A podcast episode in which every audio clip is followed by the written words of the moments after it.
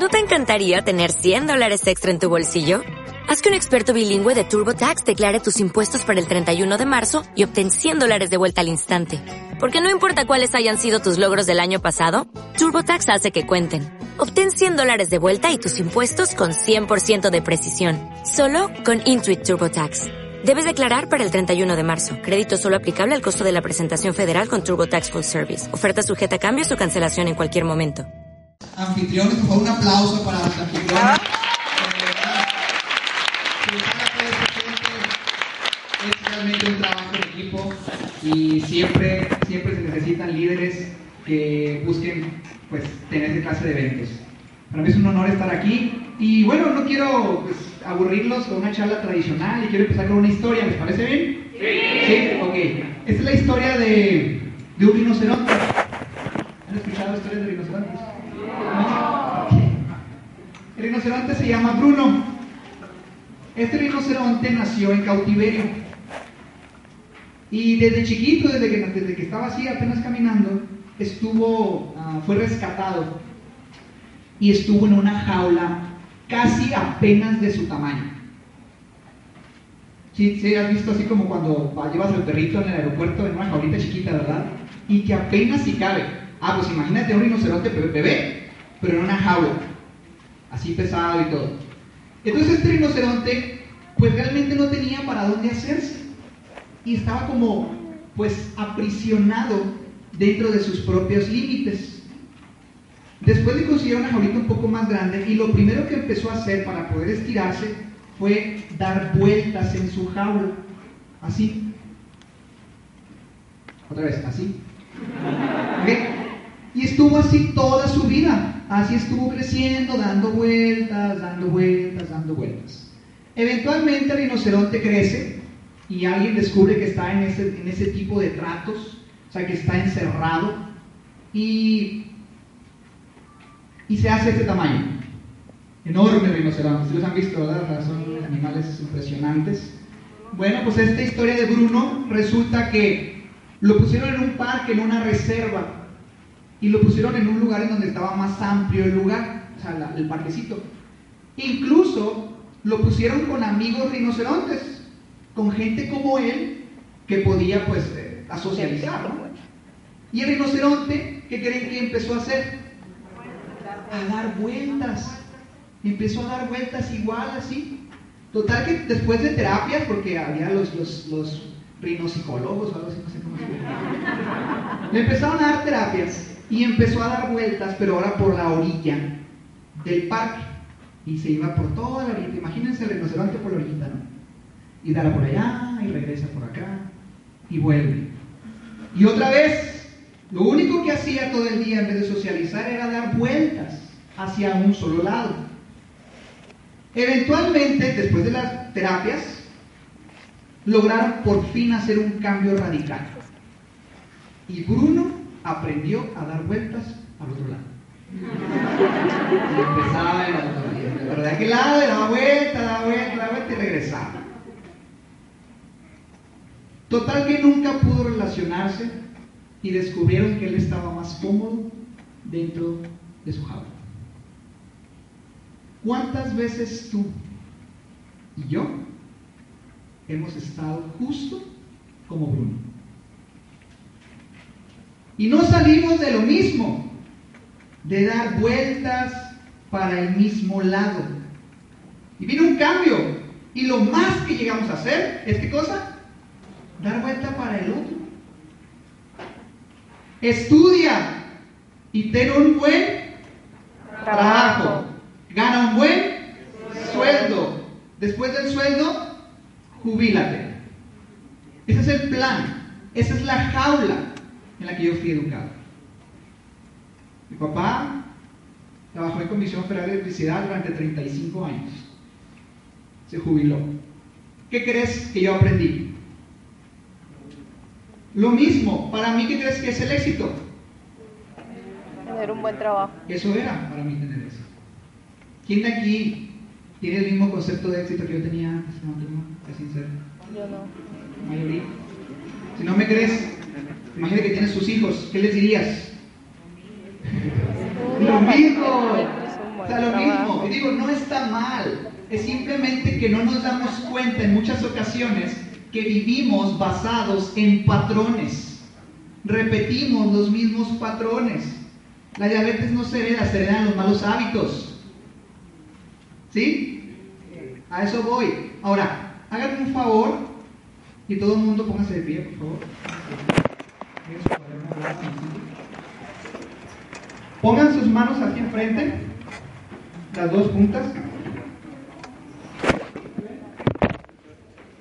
Y cuando yo diga 1, 2, 3, ya, aplauden. En el ya, ¿sale?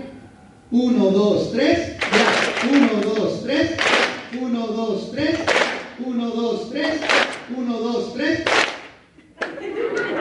¿Qué pasó? ¿No dicho ya? ¿Te diste cuenta qué tan fácil es crear un hábito? Muchos aplaudieron porque les gusta aplaudir. Pero, pero, no necesitaste escucharme más de cuántos segundos para tú crear un hábito, una inercia. Y así vivimos toda la vida, basado en hábitos, basado en inercias, basado en patrones. Cuéntame así. Gracias. Un aplauso, por favor.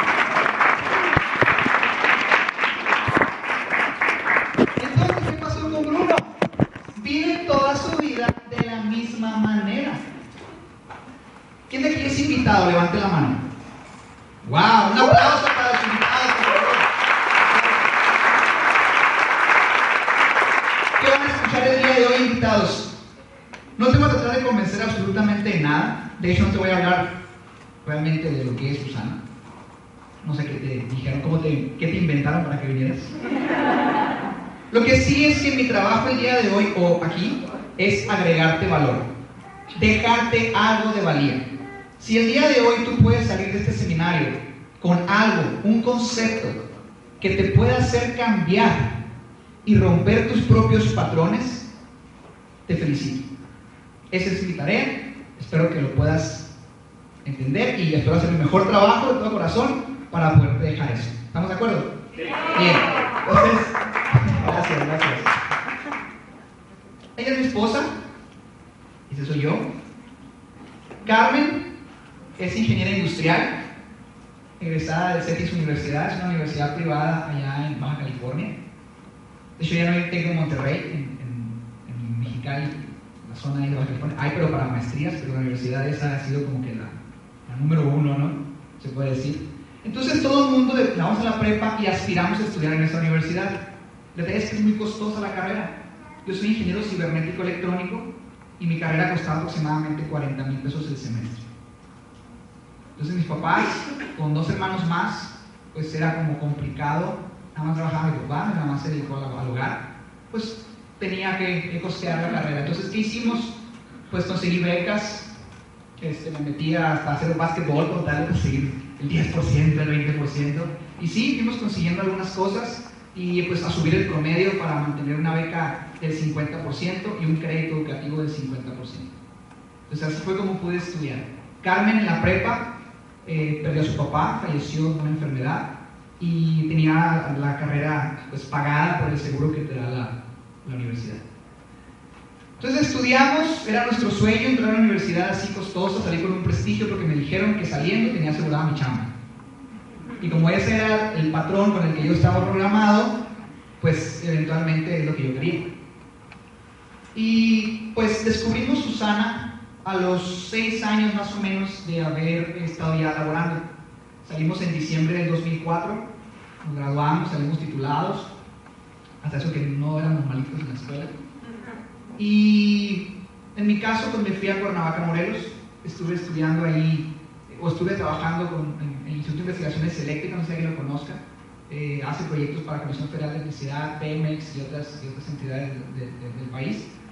Y pues estuve haciendo sistemas, estuve haciendo software, y el software que me aventé y tiene una patente, o tenía una patente, porque era para luz y fuerza del centro, era el cliente. Y el cliente pues eh, cerró cuando Felipe Calderón decidió quitar luz y fuerza del centro. Entonces me acabó mi patente. No hay más. Bueno, entonces ahí me empecé a relacionar con personas, fue mi primer trabajo, ganaba, me acuerdo que 4.500 pesos al mes y tenía que pagar el crédito educativo, porque acuérdate que estudié con 50% de crédito. Entonces, no es presión, ¿verdad? Pero sales de la carrera y te dicen, tienes seis meses para empezar a pagarme. Bueno, entonces de qué agarras chamba. De lo que te gusta o de lo que sea. Me encanta lo que todos te gustaron, de lo que sea, pues sí. O sea, debes 350 mil pesos y, y- tienes que salir a trabajar, lo que sea. Ah, porque traía intereses. Entonces, bueno, pues eso decidí, empezamos a chambear, agarraba un poquito de dinero para pagar a la escuela, el otro agarraba para pagar la renta, me juntaba con otros cuatro amigos para dividirnos la renta, comía maruchans, eso sí, el refrigerador estaba lleno de cerveza, no sé cómo nos alcanzaba, pero estaba lleno de chef. Y ese tiempo pues era de los tiempos en los que comías una vez al día y eso era suficiente. Y pues estuve ahí pegándole duro, eh, pues cultivándome como empleado, cultivándome como alguien que quería tener más experiencia, porque aprendí algo. Aprendí que en esta vida todo es ventas. No sé si alguien había caído en cuenta de ese concepto. Todo en la vida es ventas. Dice la gente, es que a mí no me gusta vender. Yo le digo a mi amigo, ¿sabes qué? Pues que te vaya empezando a gustar. Porque si no te sabes vender, compadre, no vas a tener un buen trabajo. Por consecuencia, no vas a tener un buen empleo, no vas a tener un buen ingreso. Y tampoco una buena relación. Porque tú sabías que te vendes a tu novia. ¿Sabías que te le vendes a tu novio? ¿Que te vendes a tus hijos para que coman verduras? ¿O ellos te venden la idea de que no las comes, no, no dárselas? ¿Sí me estás de acuerdo? Cuando miras a tu novia al no tienes dinero, estás pidiendo prestado, tú vendes la idea para conseguir la lana y luego le vendes ahí a la película que tú quieres ver. Es que mi amor, es que la X-Men trae tanta pasión. Está bien romántica, hay que verla. Y entonces la lleva, la convences, pues, y aquella redondita. Igual las mujeres, ¿cómo se venden a su hombre? Digo, se venden, ¿verdad? No, no se venden. ¿Cómo se venden a su hombre? Te perfumas, te bañas, te arreglas, te compras ropa bien, que todo haga juego, las pinturas. ¿Tú por, qué ¿Tú por qué crees que haces lo que haces? Cuando vas a buscar trabajo, ¿qué haces? Te vendes. Y el currículum vitae famoso es la etiqueta de un producto. No regulada, por cierto, porque el 10% de lo que la etiqueta puede ser o no verdad. Tú puedes poner, fíjate, yo sabía ponchar cables, o sea, cables para poner redes locales, pero en el currículum poníamos técnico en cableado estructurado. O sea, no era el ponchacables. Entonces tú buscas la forma de arreglar la, la, envoltura para venderte. Entonces, primer concepto que te quiero dejar hoy. Todo en la vida es ventas, invitado. Te guste o no. Primer conse consejo de empresario empresario. Si nada se vende, nada sucede. ¿Tiene sentido lo que te digo? Lo haces todos los días. Entonces, cuando descubrí que todo era ventas y que yo me estaba vendiendo, llegó un punto en mi vida, no que veré toda mi historia, ¿verdad? Pero llegó un punto en mi vida donde me cansé de ser yo el que tenía que venderse para ganar dinero. El tener que humillarme por un aumento de sueldo. El tener que dejar todo listo y preparado para poder pedir ese aumento. O para días de descanso. Merecidos por ley. Tenía que pedir permiso. ¿Quién ha pasado eso? Levanta mano. Ahí va nadie. Sí. Si este evento fuera en martes, probablemente no estarías. ¿Sí me explico? Porque tenías que pedir permiso. Entonces, eso fue lo que a mí me empezó a, a causar cierto como escosor, se dice, como comezón, así como que estaba muy ¿no? Como, ¿qué pasa? ¿Por qué no, estoy, ¿por qué no estoy a gusto? ¿Por qué, por qué esto de, de, de, tener que vender? El problema no las ventas, el problema es que yo me tengo que vender todos los días. De que quién quiere el mejor proyecto, yo lo quiero, a mí dámelo. ¿Por qué? Porque eso me iba a mantener siempre a la vanguardia. Al principio trabajaba para tener experiencia, para poder encarecer, ¿qué cosa? Mi hora. ¿Estudias maestrías para qué? Para encarecer qué cosa? Tu hora. Ahora para agarrar chamba. Pero antes encarecías tu hora. Porque tú eres el activo, tú eres el producto. Tú te tienes que vender todos los días. Y si ves que otro producto u otra marca empieza a ganar terreno, es peligroso para ti. Porque puedes quedar fuera del mercado. Y sabes una cosa, algo que pasa naturalmente con un producto es que cuando envejece, nadie lo compra. Qué triste, ¿verdad? Tenemos fecha de caducidad. Qué grueso. Pero tú sigues queriendo, tú aferrado a ser el producto. Tú quieres seguir siendo el que haga las cosas, el que gane el dinero. Es que eso, Susana, no, es que no sé convencer a la gente, no, para mí no son, no son las ventas, no soy para las ventas. ¡Ey, tranquilo, espérate! ¿Prefieres venderte tú toda la vida con fecha de caducidad o tener algo que te deje ingresos? El concepto que quiero darte a entender aquí es que salgas un poquito de tu, de tu realidad y veas que o te vendes tú o se vende algo, pero algo tiene que venderse. ¿Sí o no? Sí. Algo tiene que venderse. ¿Y qué es lo que más se vende? Lo que más agrega valor al mercado. Te lo repito, ¿qué es lo que más se vende? Lo que más agrega valor al mercado. ¿Es posible que tú ganes el doble de lo que ganas ahorita en tu trabajo? Unos dicen que sí, unos dicen que no. Pero sí puedes ganar más, aunque no sea tu trabajo, ¿verdad? Todos tenemos la capacidad de generar más ingresos. ¿Cómo? Aumentando el valor que agregamos al mercado ya sea con un producto o servicio o tú como producto. Entonces en la escuela nos enseñan, fíjate que en California hay muchas maquiladoras y encontré esto. Resulta que hubo una época de carreras nuevas, que ingeniería en mecatrónica, ingeniería en cibernética electrónica, ingeniería aeroespacial, con maestría en alas de aviones tipo fulano de tal. ¡Wow! Dije yo, pues ¿qué va a pasar en Mexicali? Y llegan las maquiladoras aeroespaciales. Entonces nos dimos cuenta que todo era confabulación incluso del gobierno para poder traer inversiones extranjeras a la ciudad, ofreciendo mano de obra especializada y barata en lo que la compañía hacía. Entonces, las universidades, a mi punto de vista, no me están enseñando a ser independiente. Me estaban enseñando a ser qué cosa? Útil, un esclavo, un empleado. Esas compañías ponían sus reglas. Te decían cuánto ganar, qué horas entrar, cómo vestir, a qué horas comer. Como el kinder de la primaria, ¿verdad? ¡Wow! Somos el mejor producto del gobierno. Salimos de una carrera y vamos a pagar impuestos 40 años.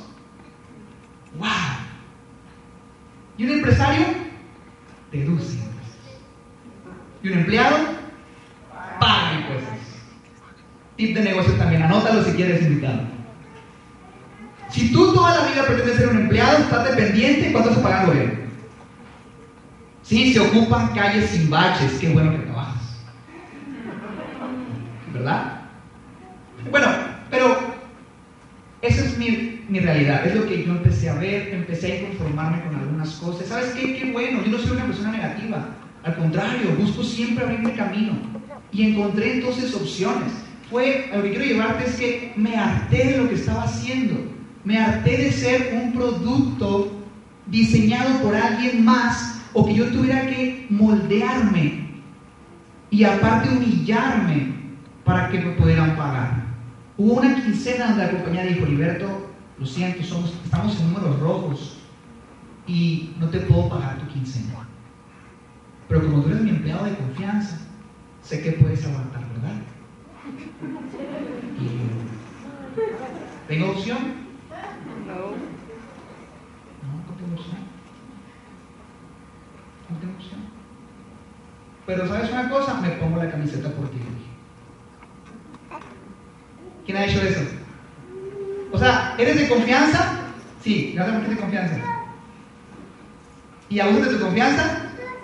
Sí, sí, abusas de mi confianza.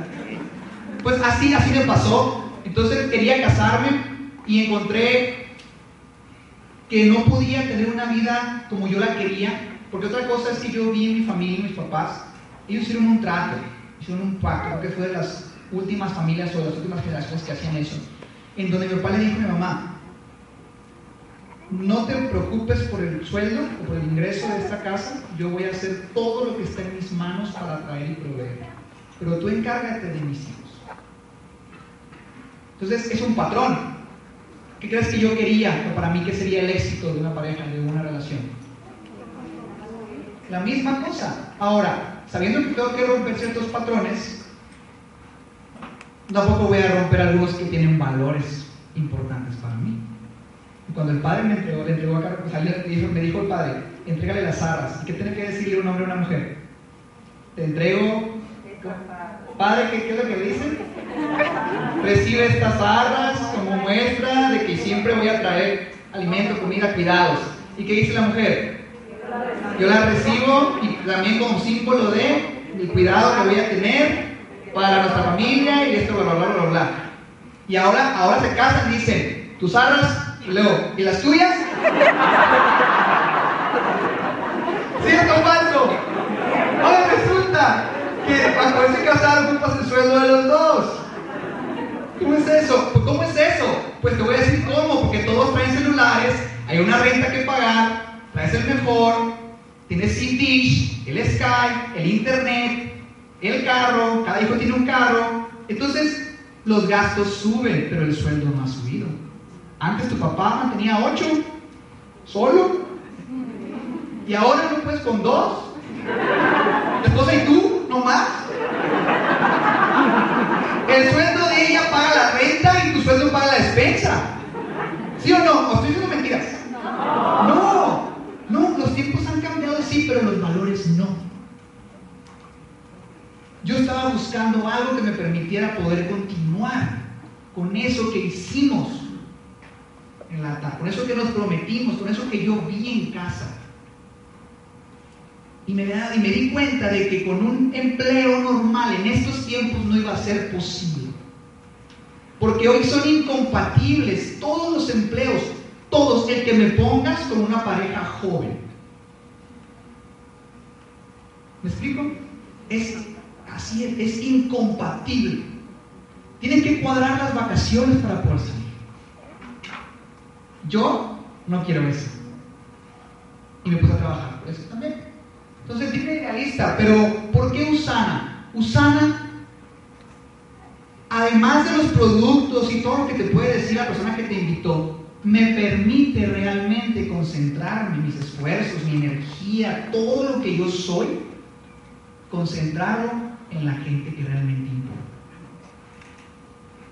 Es que yo amo a mis hijos, por eso todo el día trabajo. Es la forma que tengo de demostrarles mi amor. ¿Y tu presencia? ¿Me explico? Y tu presencia se entiende. Cuando crecen, maduran y entienden que era porque los amas. Pero a veces es muy tarde. Porque ves en tus nietos, ¿quién tiene nietos aquí? Ves en tus nietos el abandono. ¿Cierto o falso? Wow, o sea, es triste, pero es verdad. Este seminario empresarial es un seminario completo, algo que vamos a hablar de cosas que te dan equilibrio de vida. Porque no tiene ningún sentido ganar mucho dinero, no tener salud, no tener alguien con quien compartirlo. Eso es mi filosofía. No sé la de ustedes, creo que es la misma, ¿verdad? Pues están aquí. Entonces, ella es mi esposa, ella es la persona con la que elegimos eh, estar juntos, ella y yo. Elegí con ella hacer mi vida. Y, y la verdad es que si todo tiene un precio y tenía que renunciar a lo que había estudiado, no me importa. ¿Por qué? Porque mi estudio no va a estar sentado a un lado de mí cuando estoy enfermo y viejo. Quien va a estar es ella. Mi empleo, aquel que nunca pude dejar de lado en reuniones familiares, no va a estar ahí velando por mí. De hecho, cuando me dijeron que yo no podía heredar mi empleo, me friqué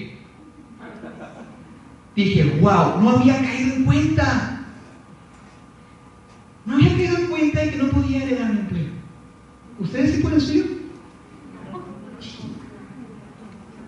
O sea, así, fue como, digo, fue por mi misma preparación en casa que yo vi la forma en la que mis papás me educaron y vi, siempre que estuvieron buscando cada momento con nosotros.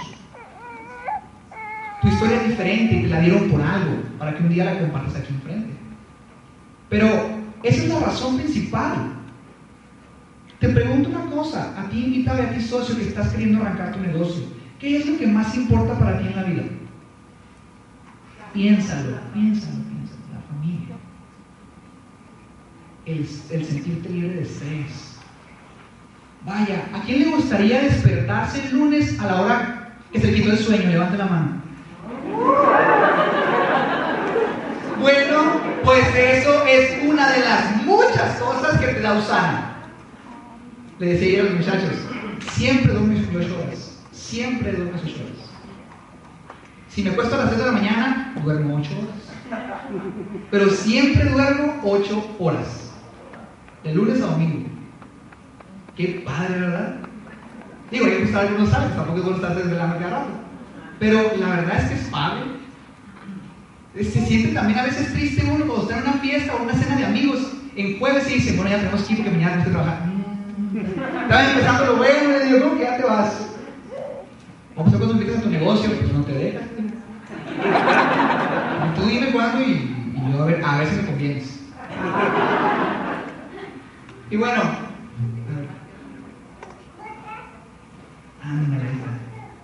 perfecto. Resulta que al año de que entré a Usana, mira, yo entré a Usana estaba como empleado de tiempo completo. Te voy a explicar un poquito de lo que yo hacía. Yo lo que hacía al final de mi carrera, porque ya me jubilé, al final de mi carrera profesional de, como ingeniero, lo que yo hacía era ser consultor de software. Era consultor senior, o sea, dice también administrador de proyectos. Y me tocaba salir a capacitar a usuarios, a, a, dar cursos de capacitación, a dar cursos de inducción, a montar sistemas en gobiernos de diferentes estados, del registro público de la propiedad, de la Procuraduría General de Justicia. Implementábamos un software nuevo para tomar una denuncia, pero tenía que capacitar a la gente, tenía que encontrar los factores de cambio, factores de riesgo, buscar cómo llevar el proyecto a un término feliz en un cierto periodo porque se había pagado la licitación, más o menos. Era mi chamba, la verdad estaba padre, me apasionaba lo que yo hacía, eh, era importante, mis papás estaban orgullosos de mí. Estaban orgullosos de mí. Entonces, no, claro que lo están. Más yo creo, porque ahora no me los cumpleaños, fíjate. Está padre. Bueno, el asunto es. Estaban orgullosos. Ah, estaban orgullosos, sí, pero, pero antes de eso, estaba trabajando en esa empresa, me, estaba, pagaban muy bien, empecé a buscar más trabajos porque ya llegué a un nivel en donde los únicos que tenía yo encima, en la parte de la escalera corporativa, en la pirámide corporativa, donde de arriba gana todo y de abajo toda la perrada, así. En esa pirámide fui escalando, empecé hasta abajo y fui escalando la pirámide corporativa. Y llegué a un punto donde ya no podía estar hasta arriba. Entonces dije yo, pues qué chiste. Creo que lo mejor es poner mi propia pirámide, ¿verdad? Y empezar arriba. No tiene, o sea, tiene sentido, no hay otra forma. Si quieres estar arriba, empieza arriba. Entonces, de abajo subí. Y llegué a un punto en donde ya no podía más. Entonces dije, bueno, pues tengo que buscar otro trabajo para poder subir, seguir subiendo. Yo tengo mentalidad de, empleado. Tengo que buscar otro trabajo. Nunca pensé, me voy a poner mi empresa. Y fui, busqué otro trabajo, pero todos me pagaban mucho menos porque ya estaba yo muy especializado en esa área. La verdad era bueno. De hecho, la empresa, sin mí, no creo que hubiera podido subsistir. ¿Quién de aquí dice lo mismo? O sea, ahora todos ustedes son indispensables, ¿me explico? Eso pensamos, y no es que la empresa me necesita. A ver cómo lo hacen sin nosotros. Claro que vamos a adelante, la empresa está mejor que antes. Somos sustituibles, pues. Somos reemplazables. Somos un sueldo, somos una nómina. Y bueno, Total que trabajando ahí entendí que no podía contigo heredar algunas cosas, ¿verdad? Pero al final empiezo Usana de medio tiempo. A mi hora de comida hacía unas dos o tres llamadas para agendarme con algún amigo y platicar de negocios. Salía de trabajar, después de unas 8 o 10 horas de trabajo, lo normal, y me salía a un café cerca de la oficina y daba mis presentaciones. Cuando me mandaban a viajar, bueno, pues lo hacía en Aguascalientes, allá en Chiapas, en Toluca, allá estuve trabajando. Descubrí entonces también que el negocio me lo puede llevar a cualquier lugar. Y se me hizo muy padre. Entonces digo, bueno, un día voy a poder vivir donde yo quiera. No donde está la chamba. ¿Quién aquí vive por tu trabajo? Sí, ¿verdad? Donde hay trabajo vives. No, no escoges dónde vivir. Qué chiste, ¿no? Ahora hasta eso está fuera de tu alcance. Qué cosas. Espero que te esté causando algún tipo de impacto positivo para que vayas entendiendo que hay cosas mejores en la vida. Regreso entonces de, esos viajes y veo que el negocio me empieza a dar más. Hubo un día específicamente en donde gané 100 dólares en Usana en una hora. Dije, wow, se me rompió los cables financieros. Dije, yo pensé que tenía que trabajar 8 o 10 horas para ganar mil pesos. Y en una hora lo hice. A ver, como mi mente de empleado no daba para más, ¿no? Entonces empecé a investigar y empecé a encontrar con lo que son ingresos residuales, ingresos lineales, y empecé a investigar un poquito de eso, regalías, y empecé, dije, wow, o sea, por eso me están pagando. Luego la, siguiente semana otros 100 dólares y no llamé igual de fuerte. A ver, a ver, ¿cómo está esto? Entonces le fui entendiendo, le fui agarrando sabor al negocio. Y fui creciendo al grado de que en seis meses igualamos el mismo ingreso de mi empleo. Y el de Carmen. O sea, el doble. Con dos horas diarias. Pero todos los días. Constante. Constante. Como ir a trabajar, lo tomé como la religión de ir a trabajar. Estoy enfermo y no falto. ¿Sí o no? ¿Han ido a trabajar enfermos? Pero no faltas. Bien, así empecé, así funcionó. Decidimos dejar ya de trabajar, porque yo no buscaba más dinero, yo buscaba libertad, buscaba el poder ser independiente, tener algo por mi cuenta. Este, buscaba otro empleo, sí, pero también a la par leí algún libro por ahí que me empezó a decir, hey, ponte un negocito por aparte, ponte un negocito por aparte. Y empezamos Usana, empezamos el camino Usana. ¿Por qué lo empezamos? Mira, te voy a decir una cosa, Usana son vitaminas, ¿sí o no? ¿Sabías o no sabías? Ok. La gente no entra a estos negocios por las vitaminas. La gente no estamos buscando salir a carrera, vitaminas, vitaminas, vitaminas, vitaminas. No, no nos enseñan de megatendencia, no nos hablan de qué es lo que la gente quiere, nos hablan de lo que es bueno para tu ingreso nada más. Lo que es bueno socialmente. Mis papás estaban orgullosos porque socialmente me perdía los 31 de diciembre, los tres primeros y me hacían lonche, llevaban la fiesta. ¿No va a venir Libertito? No, no va a venir porque está trabajando de noche. No le saca la chamba. Orgullosos. Y yo, partiéndomela, pero también sintiéndome bien, porque los patrones con los que yo fui educado, eso era lo correcto. ¿Sí? Entonces, estuvo curioso porque la transición fue un shock en casa. ¿Cómo que dejas tu empleo por una compañía que tiene 20 años, cotiza en la bolsa, ha generado 600 millones de dólares y está en 19 países? ¿Cómo? ¿Por qué? Puedo ganar mañana. No sabían en lo que me había metido. La compañía Usana estaba más sólida que con la compañía que me había A mí no me van a cuentear en México. Si Lucy Fuerza del Centro cerró, a mí no me cuenteas porque PEM se va a quedar para siempre y CPE también. Agua, se les pasó otro tip.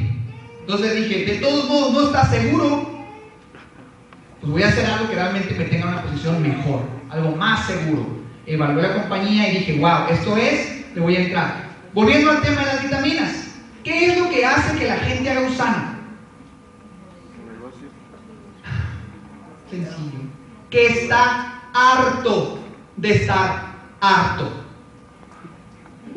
La gente que hace Usana, la gente que se decide a dejar de, de lado la parte del socialité, el que dirán, es que es un empleo, eso, no es un empleo, eso no es un trabajo. Es para la gente que no quiere trabajar. Sí.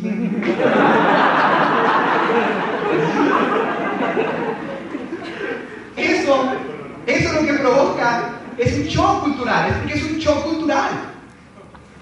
Así como cuando empezaban los DVDs, oh, eso no debe servir, debe ser el diablo. Pero luego vas a, al videocentro o al Blackbuster y ves que nomás hay puros DVDs. Y los VHS, carnal, ya los descontinuamos, señor. No me preguntaron. Pues amigo, esta es una mega tendencia, no te van a preguntar. ¿Me explico? Los negocios de verdad están en lo que la gente busca, no lo que a ti te gusta. ¿Sí o no? Sí. la gente, los niños buscan la cajita feliz, no la mejor hamburguesa. ¿Sí me explico? Es que es lo que la gente busca. Entonces te voy a decir una cosa, basado en eso y haciéndome ya como empresario del negocio del siglo XXI y todo ese cotorreo. En ese año, primer año de Usana fue muy difícil, porque no, el negocio me aprendió muy rápido, sí, pero luego empecé a cometer ciertos errores con mi equipo que empezaron a hacer que mi negocio fuera cayendo poco a poco. Yo ya había encontrado el motor de mi negocio, ya había cambiado de chip, ya no podía regresar a ser empleado. Simplemente ya no puedes. Me tomé la pastilla del Matrix y ya no pude devolverme a la realidad, a la realidad virtual. Total que al final, en mayo me casé, fíjate, entré en septiembre, en febrero nos ganamos un viaje por, por haber hecho lo que hicimos en mi empleo tradicional, cuando hacía un buen proyecto, entregábamos a tiempo, me daban otro proyecto de premio, uno más grande.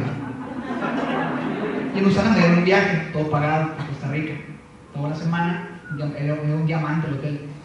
O sea, ya sabrás, caballos, ríos, hotel, toda la comida que podías comer. Después hay que hacer, pero en ese momento, cero licuados, cero licuados. Comer, hermanos, hambreábamos para llegar al buffet como mexicanos, ¿no? Todo.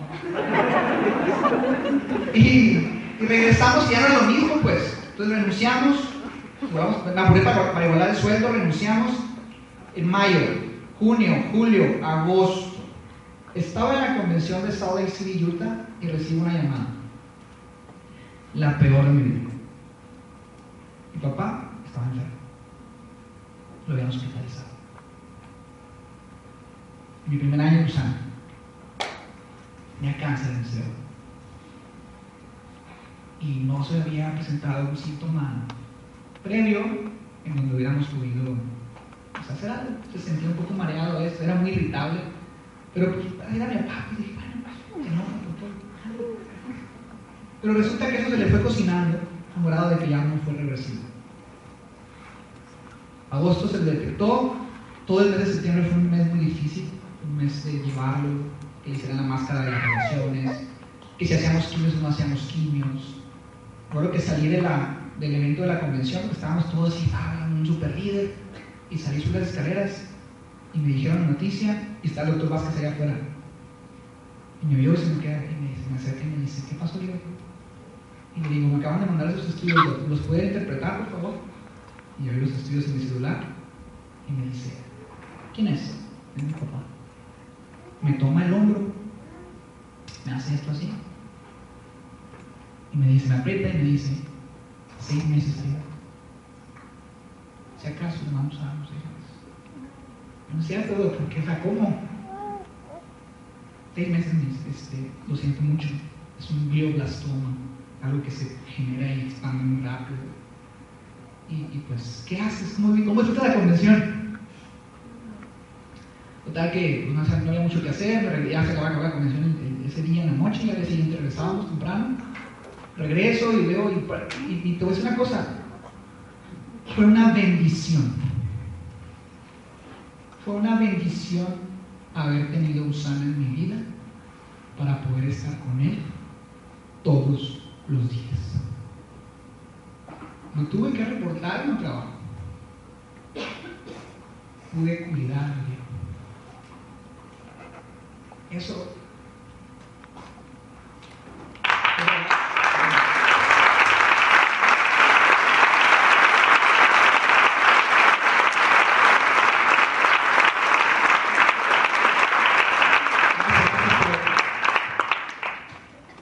pero no es necesario que me aplaudas porque lo que quiero darte a entender es esto y te quiero decir realmente cómo es que funciona.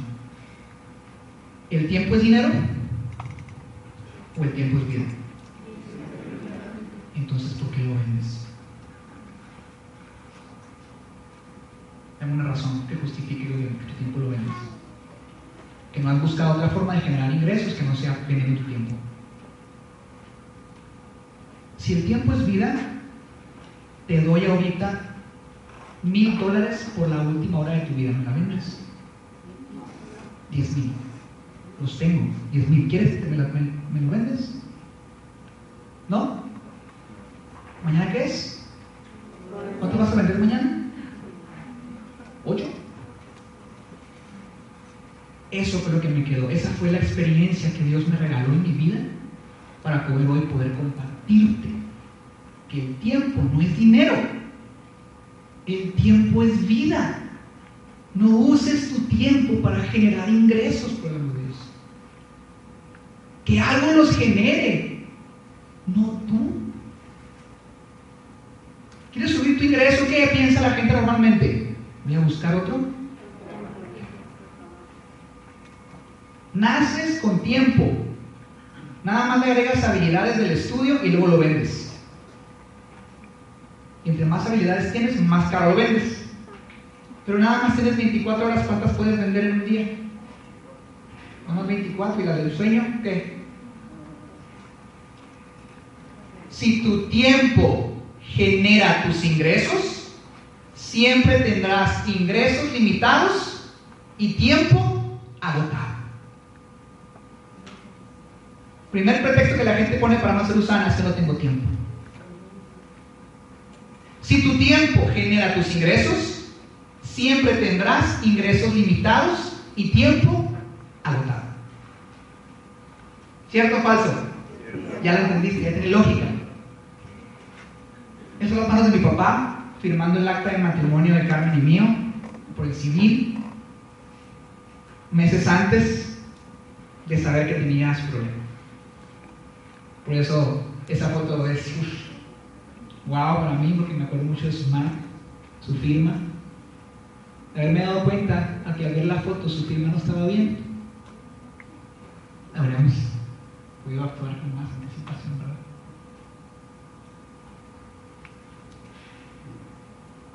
Esto es lo que te explicaba. Si tu tiempo genera tus ingresos, siempre tendrás ingresos limitados y tiempo agotado. ¿Por qué? Porque nos enseñan a trabajar linealmente, en donde trabajas y te pagan. Trabajas, trabajas, te pagan, te pagan. No trabajas, no te pagan. No te pagan. Entonces a veces has estado horas extras y no te pagan las horas extras. ¿Verdad? ¿Que no se pagan esas? Difícilmente. Si tu tiempo genera tus ingresos, siempre tendrás ingresos limitados y tiempo agotado. Mi hijito, vive de tus rentas. Un pariente de Carmen, que creo que dejó unas huertas, ¿verdad, primo? Por acá, por Uruapan. Este, en paz descanse, da su placer, realmente, así como muchos que aquí viven. La huerta de aguacates, ¿qué vende el aguacate o sus horas? Aguacate. Producto, un producto, tiene que haber un producto. No seas tú el producto. Ese es el ejemplo más claro que te puedo poner. Hijito vive de tus rentas. Esa familia que ese señor, que ese tío dejó, sigue económicamente muy bien. No, súper bien. No ocupan trabajar. ¿Por qué? Porque su papá tuvo la inteligencia financiera suficiente, aún sin estudios, para tener ingresos residuales. ¿A quién, a quién aquí le han dicho, vive de tus rentas? ¿No? ¿Sí? ¿Por qué no lo haces? ¿Por qué no lo haces? Bueno, esa es una. La otra. Qué padre poder recibir unos 10 mil pesos al mes de una casa que tengas rentando, ¿verdad? Luego otros 10 mil de otra casa que tengas rentando, ¿verdad? Luego otros 10 mil de otra. Qué padre, ¿verdad? Recibir así como por franquicias o como por locales la renta mensual. Y eso sí, heredarlas a, tu, a tus hijos y hasta a tus nietos. Eso es lo que la gente buscamos, es un tipo de ingreso. El problema es que, ¿cuánto vale una casa para poderla pagar y luego poderla rentar? millón, millón y medio, ¿en cuánto tiempo lo ahorras? ¿15 años, 20 años? Mucha gente ni en ese tiempo. Entonces, no es por ahí, pues. Tampoco, hoy en día tampoco es por ahí. Es encontrar algo más accesible a tu bolsillo para poder hacer un negocio que te deje como aguacates, que te deje ingresos, que te deje regalías. Y eso fue lo que encontramos con Usana. Y esta es la imagen perfecta con la que describo nuestro negocio. Todavía no tenemos hijos, pero si Dios quiere, este año. Yo por mi parte estoy trabajando bien duro. No subir eso en Facebook, ¿eh? Mi esposa no sabe que hago mofa de eso. No. Pero estamos trabajando duro, sí. Para que eso suceda. Para tener familia. Y así me imagino mi negocio. De hecho, así es ahorita, pero sin bebé. O sea, la computadora, sin cobros. Yo no tengo que estar yendo a cobrar las casas. Yo no tengo que estar vendiendo el producto ni traerlo en la cajuela, mucho menos. Mi casa hace mucho calor, se me derriten las barritas. Sin jefes, pues lo mejor. ¿Quién, quién aquí ha tenido jefe? Ok, ¿quién aquí ha sido jefe? Sin empleados. ¿Quién aquí ha tenido empleados? Dolor de cabeza, ¿verdad? Bueno, la flexibilidad del negocio lo puedo hacer donde sea, cuando sea, con quien sea. Padrísimo poder trabajar desde casa. Te voy a decir una cosa, muchos invitados aquí no, no han entendido todavía el concepto y creen que van a tener que andar vendiendo productos convenciendo gente. Y no es así. Resulta que en Salt Lake City, Utah, hay una fábrica de manufactura certificada por la FDA. Esa fábrica de manufactura desarrolla productos para la salud, obviamente avalados y certificados, derivados de productos naturales. Se encarga también de tener el stocker, es decir, el inventario, el almacén gigante. Eh, tienen como 10.000 pies de, de, de, de maquiladora y luego hay un departamento de cobranza, un departamento de inventario, un departamento de logística, un departamento de atención a clientes, un departamento de contabilidad, un departamento de, no sé, importaciones, exportaciones, aduanas, cuestiones legales, abogados y un montón de gente que trabaja en esa compañía. Nada más en México tenemos un centro de atención a clientes en el Distrito Federal, donde hay 45 personas atendiendo el teléfono para que tus clientes hablen a Usana, no te hablen a ti. ¿Cuánto costaría tener un negocio así? Para que tú te quedes nada más con la utilidad y te dediques a crecerlo, no a atenderlo. ¿Cuánto costaría? Un dineral. Al puro IMSS me va a salir un ojo a la cara.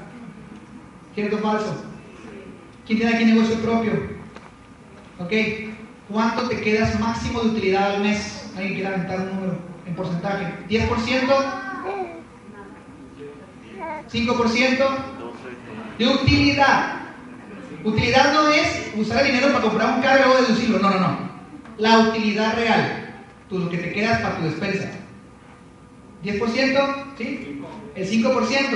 Ok. Un negocio tradicional eso deja. Tú orgulloso que tienes un super emporio, no hay un negociazo, te preocupas por el inventario, la caducidad, los horarios, abrir, cerrar, el Infonavit, el IMSS, que Hacienda, que si te cachan, que si rompiste las facturas, que si no las pediste, ta, ta, ta, ta, ta, que faltó el empleado que iba a abrir, tienes que levantar temprano para ir a abrir. Y tú te, dedicas a atender, no te dedicas a crecerlo.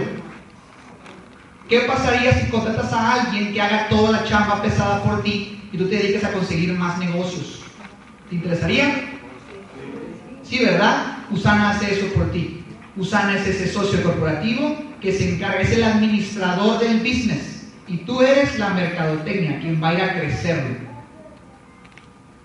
Entonces, si traes producto en la cajuela, ya, tómatelo. O sea, no, no funciona así. DHL es nuestro socio, si no es por decir nuestro empleado, que va y toca las puertas y si no le abren, pues ellos son los que se enojan no uno.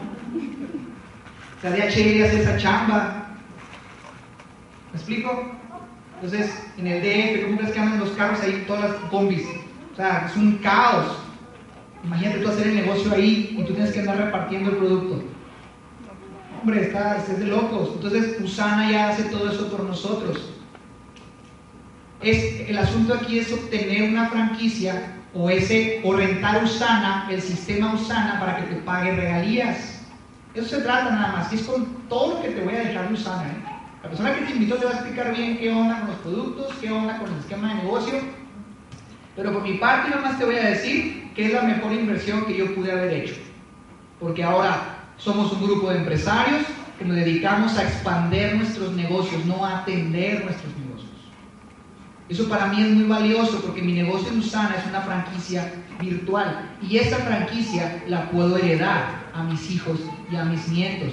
¿Cuánto me cuesta la renta? Lo que me tomo en producto mensualmente. ¿Cuánto cuesta la renta de un local? ¿Y trae producto incluido? No. Ok, ya le gané entonces. Entonces, este fue mi primer año. Eh, cuando me avisaron, te digo, pero eso fue antes, estaba estaba sonriendo. Este, estaba mi esposa y yo solos, como dos frijoles en Estados Unidos. Se notaba que estábamos solos. Yo vi morenito y chinita. Estamos ahí, ¿no? Y primer año pues fuimos solos, estamos bien emocionados. Y nos pegamos con los de Tijuana un rato, ¿no? Que no era nuestra línea directa, y fuimos ahí rebotando de un lado a otro. Pero estuvo muy padre el evento, me enseñaron muchas cosas. Ahí fue donde aprendí cómo crear un equipo de trabajo. Porque estás de acuerdo que yo empecé en septiembre y luego todo el siguiente año hasta agosto fue que fui, fui solo. ¿Qué pasó con mi equipo? Tuve que ir a Utah para aprender cómo hacer un equipo. ¿Quién equipo era Utah? No, muy pocos. Hagan la inversión, de veras, está genial. Fíjate lo que pasó el siguiente año. Llevé a otros. Y el siguiente año, llevé a otros más. Y el siguiente año, algunos. Y todos son independientes en su negocio. Todos están creciendo su equipo. Este año, creo que no va a haber esta foto, porque no vamos a caber. Entonces empezamos a hacer como una escalera, a ver si se ve así padre. Pero la verdad es que también para jinetear a tanta gente ya tienen sus propios líderes. Entonces muy probablemente cada líder va a tener estas fotos también por mostrar. Pero yo hasta aquí ya llegué. ¿Sí? Ya no me interesa tener equipos así de grandotes. Ya tienen liderazgo cada uno. Que cada quien se tome una foto con su team. Y ahí los veré feliz que están teniendo liderazgo, que están teniendo éxito. Porque no he encontrado otro lugar en donde la competencia sea lo más agradable.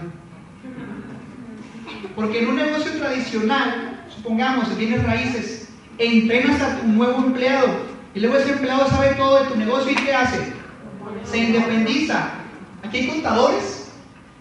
¿Qué haces cuando a un auxiliar? Después el auxiliar ¿qué hace? Se independiza de ganar uno de tus clientes. O sea, tú educaste a tu competencia. Tú estás creando tu competencia. Y en este negocio es al revés. Yo educo al auxiliar y luego se hace líder y vaya a ser nuevos líderes y ¿qué pasa? Me va mejor a mí y a ellos. Y si le va mejor a ellos que a mí, es mejor porque es más sólido para mí. Entonces en este negocio se trata de buscar que si tú decides entrar hoy, ayudarte a que ganes ingresos, ayudarte a que tengas libertad, ayudarte a que puedas estar con tus seres queridos, ayudarte a que puedas vivir la vida a tu manera. Eso es lo que hacemos en Usana. ¿Por qué? Pues porque nos conviene. ¿Te gusta? Sí. Claro. ¿A quién no? Entonces, a veces es difícil reconocer un cambio. Por eso mi cara. Eh, ahí estábamos en la boda civil y estaba el señor juez diciendo algunas cosas. Y la cara de Carmen como, dígale, dígale.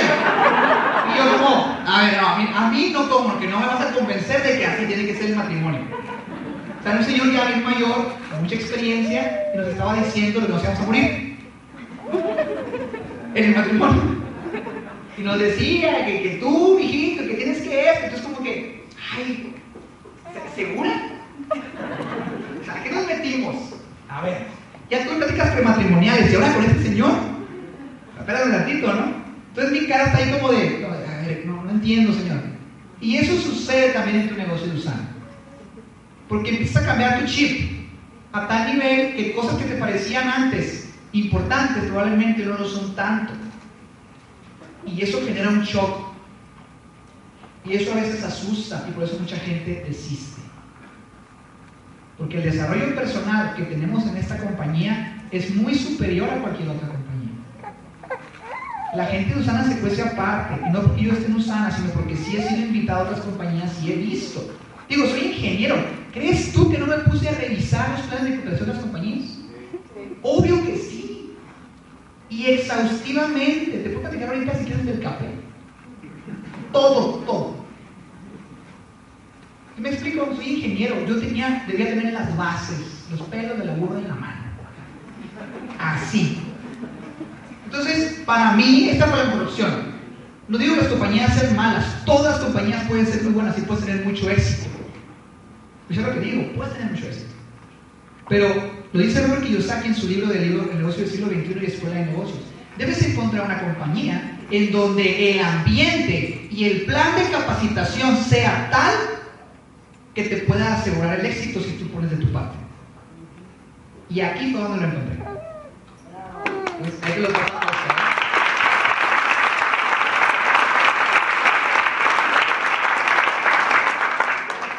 Entonces, para superar esas, esos shocks, ese rompimiento de cables mentales, para superarlo, debes tener algo que realmente te mueva.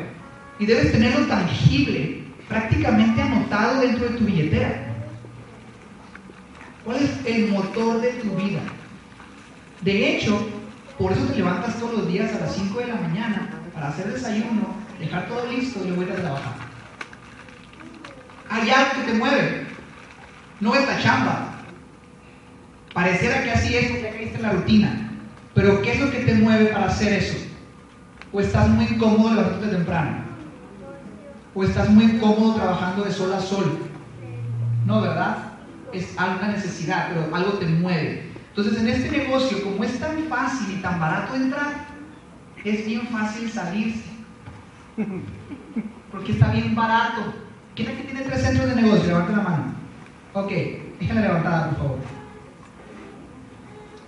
Muy bien, muy bien. Si ese negocio te hubiera costado 500 mil pesos, ¿cómo lo trabajarías? Puta, no voy a matar a su hermano. 500 mil pesos te costó el negocio. ¿Cómo lo trabajas? ¿A quién invitas? A puro empresario. ¿Me explico? O invitas a que no tiene trabajo. O invitas al, al que Uta está súper enfermo y, y negativo. Pues no. Los productos son buenos, hay que dárselos. Pero estás hablando de que si, si vas a invitar a un empresario, pues tiene que invertir lo mismo que tú, ¿verdad? Pero no, ahí andamos poniéndole producto a los nuevos. Ah, no te preocupes, yo tengo 100 puntos por acumular. Con eso te puedes meter.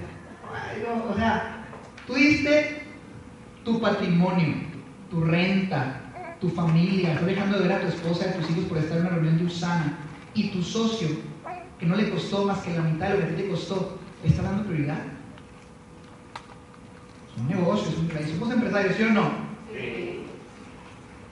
Yo hipotequé mi casa para poder entrar a Usana, ejemplo, y metí 500 mil pesos. Y una nueva socia que dije, hay que meter 500 mil para poder entrarle a esto, nada más llega con 50 mil. ¿Se hace negocio, sí o no? No. ¿Por qué? Porque yo voy a quedarme en la calle si esto no funciona ahí. ¿no? ¿Quién, va a tener los- ¿Quién es, el- ¿Quién es la gallina? ¿Y quién es el puerquito? ¿Es esa historia, verdad? ¿No? ¿La gallina está comprometida? ¿O nada más está participando en el desayuno de una persona? Participando, porque pone los huevos. Pero el puerquito está comprometido o está participando? Está bien comprometido, que se va a pepetear, pues. Tú eres, tú eres gallina o eres puerquito, ¿no?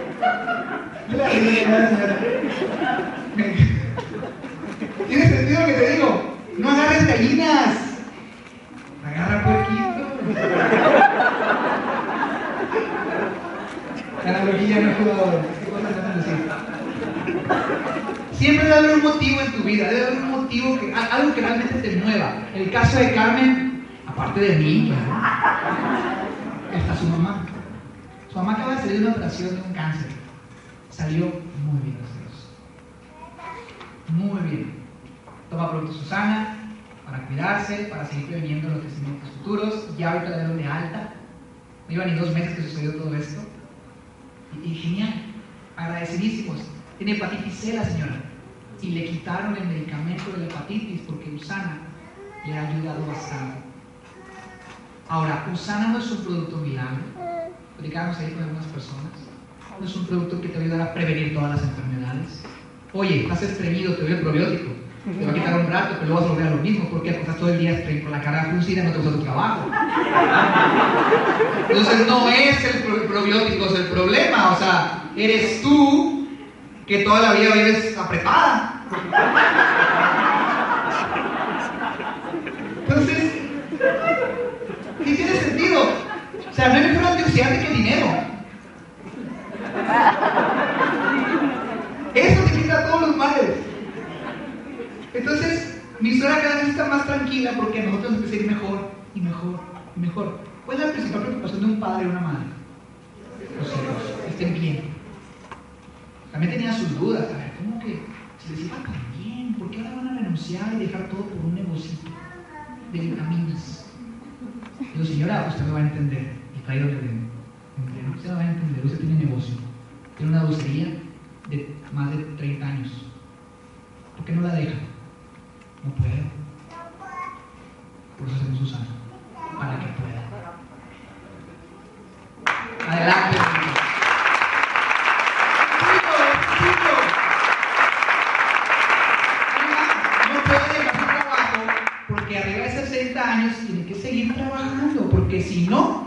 El empleado que menos le roba que se queda frente.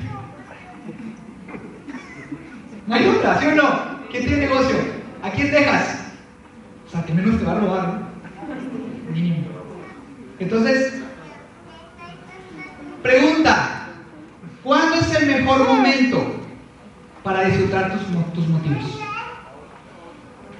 Hoy, ¿verdad? De hecho, ayer.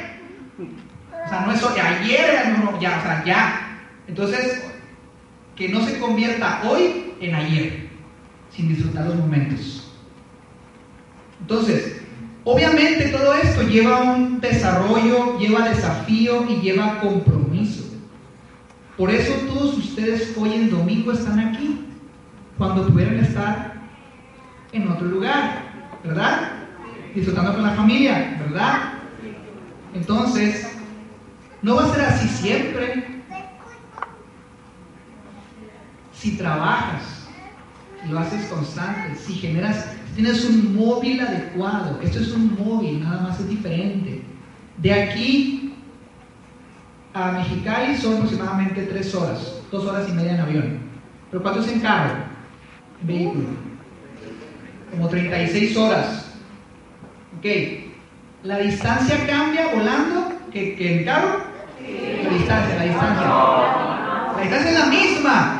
¿El vehículo es diferente? Sí. Entonces, el empleo en su momento estuvo bien. Era el tren en ese tiempo. Ahorita hay aviones. Usana es un avión. Tú eliges si chutarte en 36 años o en 3. ¿Qué dices? ¿36 o 3? 3. ¿no? Entonces, pero es lo mismo, la distancia es la misma, el aprendizaje va a ser el mismo. Me refiero a que va a haber cosas buenas y cosas malas que te van a tocar para salir adelante. O sea, no porque estés en Usana la vida es color de rosa. Si no hubiera desafíos, la- no hay crecimiento. Y lo dice la Biblia, hasta las cosas malas pasan por algo. ¿Cómo crees tú que hoy puedo agradecer que mi papá no está? ¿Cómo se te ocurre? Por el tiempo que El tiempo que lo disfruté, pero ¿sabes una cosa? Yo daría cualquier cosa porque estuviera vivo. Pero Dios me regaló esa historia para hoy venirte a contar que tienes, debes cambiar tu vida. Tu historia tiene un propósito. No lo puedes cambiar. ¿Sí o no? Sí. Entonces, para terminar, te quiero poner un video hablando de tu historia, hablando del propósito que tú tienes en la vida y de lo difícil que puede llegar a ser salir, salir de eso. Pero con trabajo, con entrenamiento, con constancia, con perseverancia, con lo que de todos modos yo sé que ya haces en tu empleo, pero enfocado en este negocio, te va a ir muy bien, te va a ir muy diferente. Y todo cambio, la verdad, es bueno. Porque si te gusta tanto lo que haces, lo harías gratis. ¿Sí o no? Entonces no, no te gusta tanto. Entonces, ¿me ayudan con las luces, por favor? Voy a, poner aquí rápidamente el video. Eh, a ver, el video está por acá. Ok. Entonces lo voy a hacer aquí grande. Pero antes de darle play, platico rapidito la historia. Esta es la historia de un boxeador muy famoso. Se llama Mike Tyson. ¿Quién conoce a Mike Tyson? ¿Quién lo vio pelear en vivo en su tiempo bueno? Ay, en mi cara que ya estaban arriba de los 40, a ¿Quién vio a Mike Tyson? Todo el mundo Bien. Mike Tyson era un peleador sin duda terrible, ¿sí o no? Temible. Tú llegabas a la pelea, si te, se te ocurría pagarla, ir a Las Vegas y todo, tú llegabas a la pelea a los dos minutos y medio de haber empezado y ya te la perdiste. Porque Mike Tyson era un guante que qué bárbaro, o sea, él se paraba enfrente del boxeador y uno, dos, pum, y abajo a la lona. No te levantas. O por miedo o porque te pegó de verdad. Qué uno pega, tiene ladrillos en, la, en, los, en los manos, ¿no? En las manos. No te levantabas. Entonces Mike Tyson en ese tiempo era un peleador imbatible. Nadie le ganaba, nadie se quería poner enfrente de él. Entonces, y la tenía, tenía sentido. Ahora, esta historia habla de un boxeador que ya se le estaba pasando su tiempo ya estaba más maduro. Se llama Buster Douglas. Buster Douglas tuvo la fortuna de pelear con Tyson cuando no debía pelear. Resulta que el, peleador que iba a pelear con Mike eh, se puso indispuesto ah, y cambiaron la pelea, pero para no cancelarla agarraron a alguien, como el de Rocky, ¿no? Agarraron a alguien ahí que dijeron, bueno, pues ¿quién le puede dar batería un rato? No, pues Buster. Ok, Buster, este, es hora de que pongas con Mike Tyson va, es la oportunidad de mi vida. The last chance. Vamos. Ya con su mamá le dice, mamá, te tengo noticias. ¿Qué pasó, mijito? Pues que voy a pelear con Mike Tyson. ¿Quién es ese, mijito? mamá, Mike Tyson. Ah, ya, uy, no. Mike Tyson va a perder primera pelea, señora. Segurísima de su hijo, porque era más guapo, ¿no? Como todo el mundo, la madre quiere que son más guapos. Entonces, mira, cosas de madre. No, mi bebé le va a ganar a Mike Tyson. Mi bebé le va a ganar a Mike Tyson. Sí, mamá, le voy a ganar a Mike Tyson. Te prometo que le voy a ganar a Mike Tyson. Sí, vas a ver. Va a hacer todo, todo mi esfuerzo. Señora, imagínate en la peluquería, era una negrita, ¿no? Imagínate la negrita así de antes, con el, el mandil así puesto, así, la negrita, ¿no? Como la, imagínate como la de los hotcakes. La negrita. Y va a las estéticas a que le hagan los chinos, ¿no? Y luego llega mi bebé le va a ganar a Mike Tyson. Mi bebé le va a ganar a Mike Tyson. Y se ponían y todas las señoras, ay, no, ¿cómo? ¿Cómo le dicen? Si tu, tu, hijo nunca ha peleado profesional, o sea, realmente no va a ganar, no tiene un buen récord, ya está viejo. Y luego los peluqueros, señora, cállese la boca, señora. No, no, no, mi bebé. Mike Tyson y así, ¿no? Entonces, resulta que todo estaba perfecto, todo iba muy, muy bien, súper bien. Pero días antes la mamá de Buster se enferma. Y una noche antes de que Buster peleara, la mamá fallece. Es una historia real. La mamá le fallece. ¿Alguien aquí ha perdido a su mamá? Sabe perfectamente que esta persona pudo haber renunciado a la pelea y era totalmente justificable, ¿sí o no? Sí no renunció. Prometió en el hecho de muerte de su madre que iba a hacer todo lo posible por vencer a Mike Tyson como ella lo había hecho. Y así fue como empezó una pelea titánica, una pelea súper complicada para Buster, anímicamente, ¿cómo te vas a la lona? ¿Cómo te pones a pelear contra Mike? Acá arriba, ¿cómo estás? Estás derrotado. Entonces, quiero que veas qué es lo que sucede con Buster.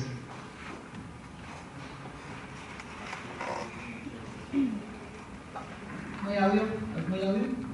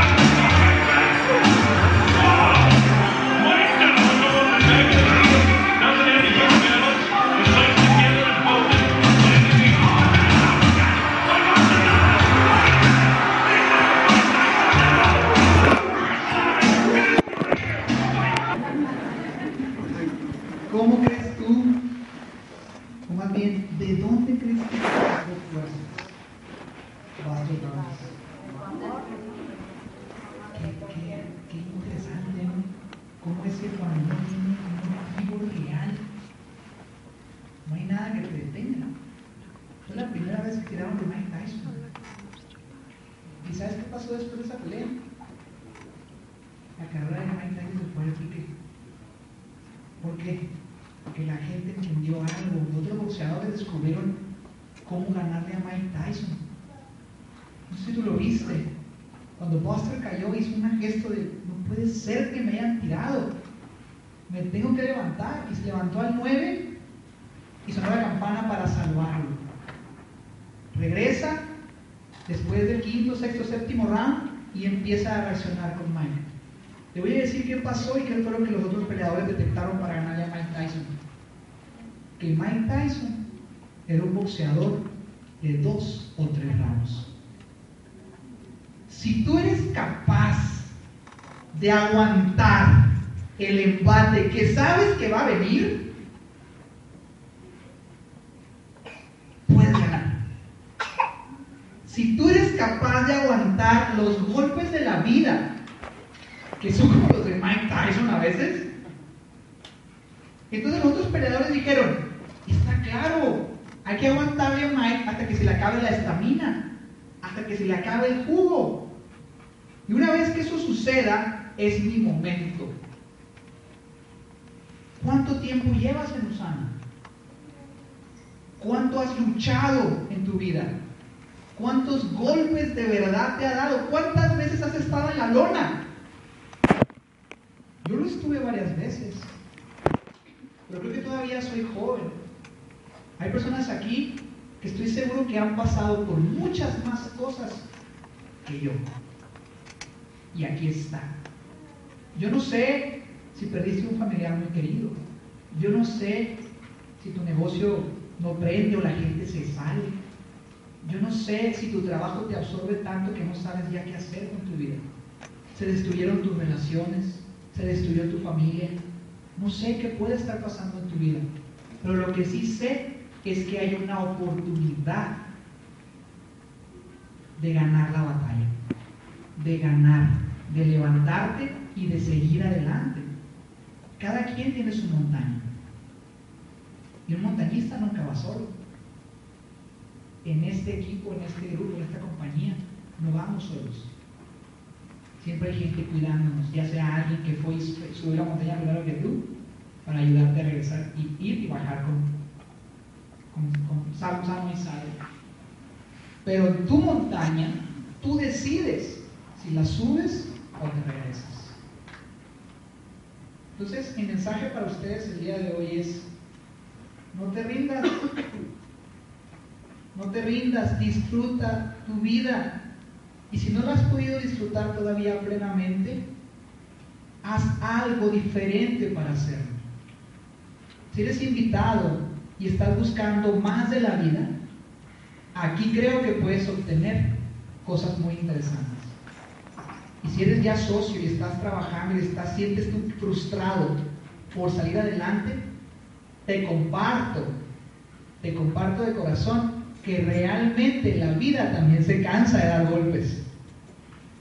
Y tú puedes levantarte y seguir en el juego.